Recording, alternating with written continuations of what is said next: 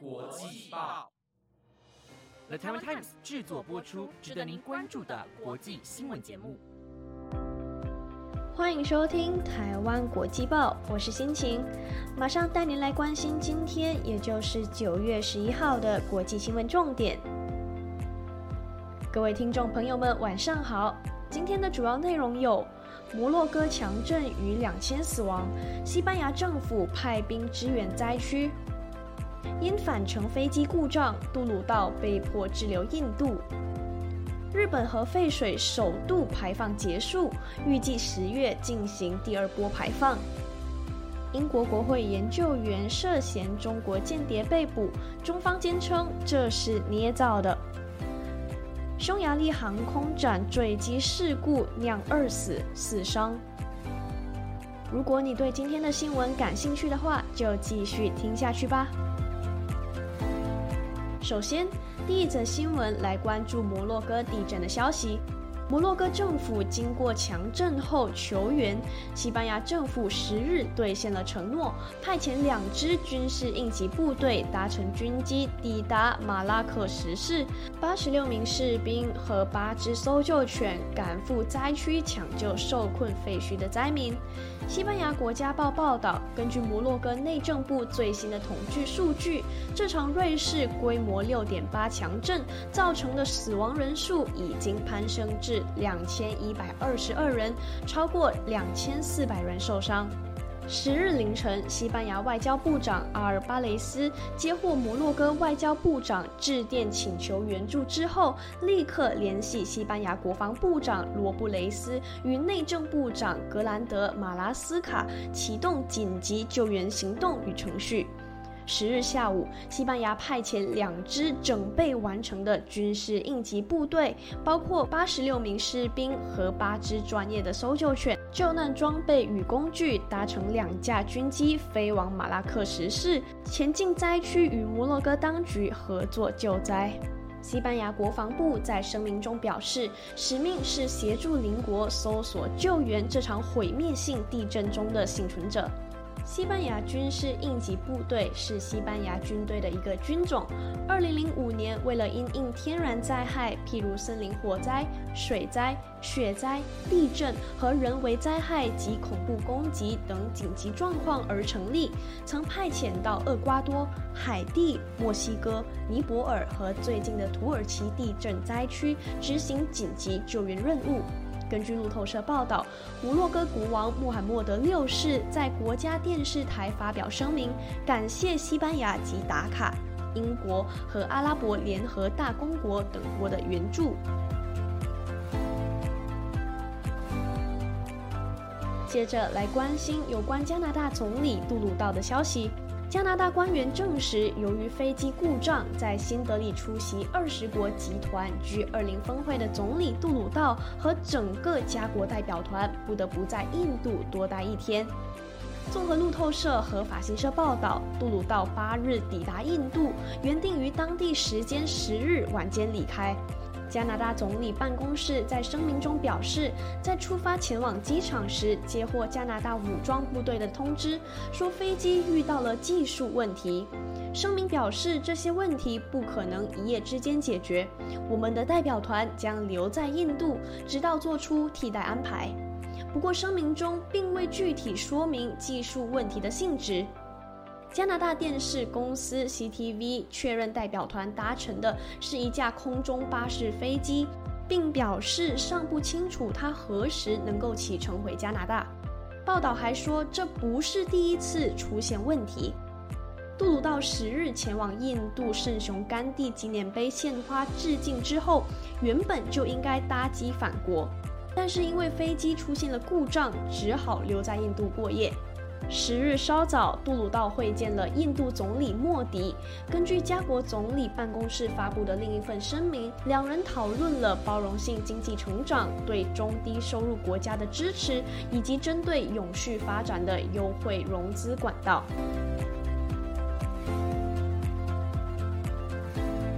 再来追踪日本核废水的新闻。东京电力公司十一日指出，福岛第一核电厂首批七千八百公吨的含氚废水已经于十日排放完成。从八月二十四日开始排放以来，设备和操作都没有出现重大的问题，海水和鱼类中的氚浓度也没有超过安全标准。根据产经新闻报道，东京电力公司十一日表示，福岛第一核电厂首批含氚废水在十日排放完成之后，也将在十一日进行以淡水冲洗管道内残留处理水的相关作业。此外，在确认完处理水中放射性物质的浓度以及在检查设备后，预计将在十月上旬开始第二轮作业，而第二次的排放量也大约为七千八百公吨。根据东京电力公司的计划，含川废水会用大量海水稀释至低于每公升一千五百贝克的浓度，为国家标准的四十分之一。也低于世界卫生组织饮用水水质标准规定的每公升一万贝克。另外，东京电力公司、环境省、水产厅和福岛县正在继续分析在核电站周围收集到的海水和鱼类中的氚浓度。东京电力公司也在八月三十一号在排海口附近收集海水，以检测海水氚含量的浓度。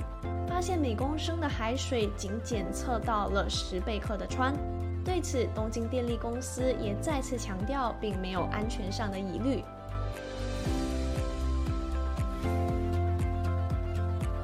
接下来，一起来听听关于英国的消息。路透社报道，英国首相苏纳克表示，他已经针对中国对英国议会民主的任何干预，在印度的二十国集团 G20 峰会中向中国总理李强表达关切。在英国国会研究员涉嫌担任中国间谍被捕之后，苏纳克政府正在面临对北京采取更加强硬立场的压力。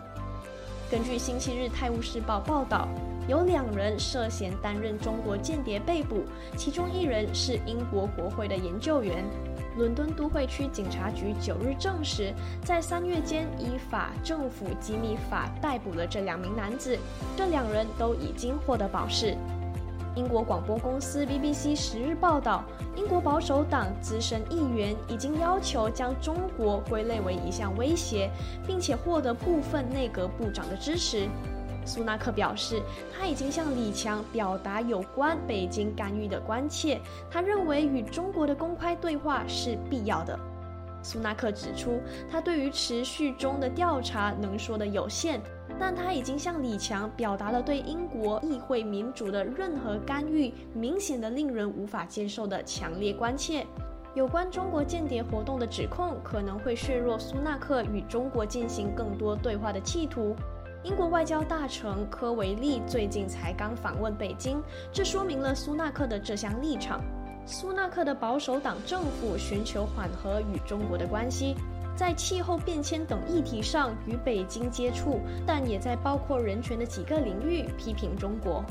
苏纳克说，他提及了与中国意见分歧的领域，但这场会面显示出接触战略的价值有其意义。他表示，正确的做法是利用这个机会进行接触，具体提出关切，而非只是从场边争吵。BBC 指出，目前为止，部长们仍拒绝将北京标示为威胁。科维利表示，脱离接触是不可信的，但要求重新思考的呼声日与剧增。包括史密斯和劳顿等资深保守党后座议员都已经要求政府采取行动。史密斯说：“现在是承认中国国家主席习近平治下的中共构成的威胁与日俱增的时候了。”史密斯表示，北京的态度让苏纳克的做法严重被质疑。他告诉泰晤士电台：“我不认为这是一种对话，我认为这是一种可悲的独角戏。”此外，劳顿也对中共触角伸进英国机构的程度示警。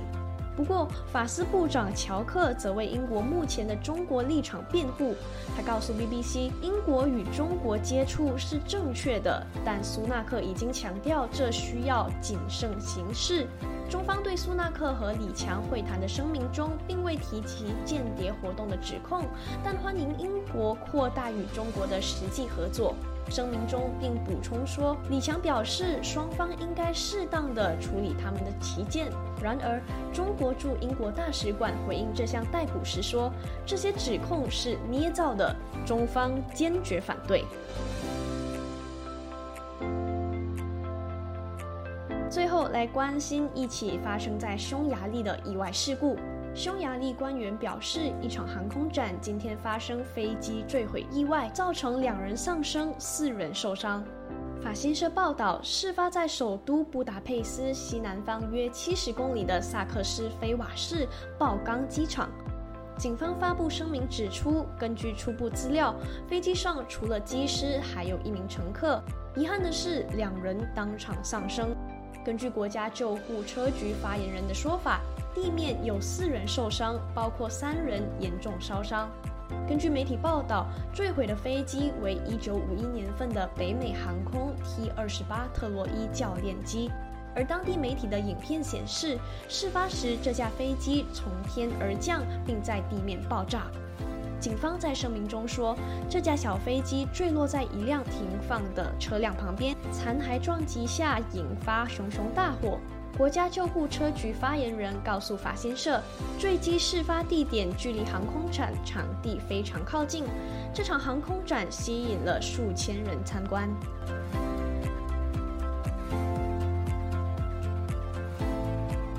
以上就是今天的新闻内容啦。那今天呢，其实是星期一，也是很多院校的开课日。不知道大家对于新学期开课有怎么样的感受呢？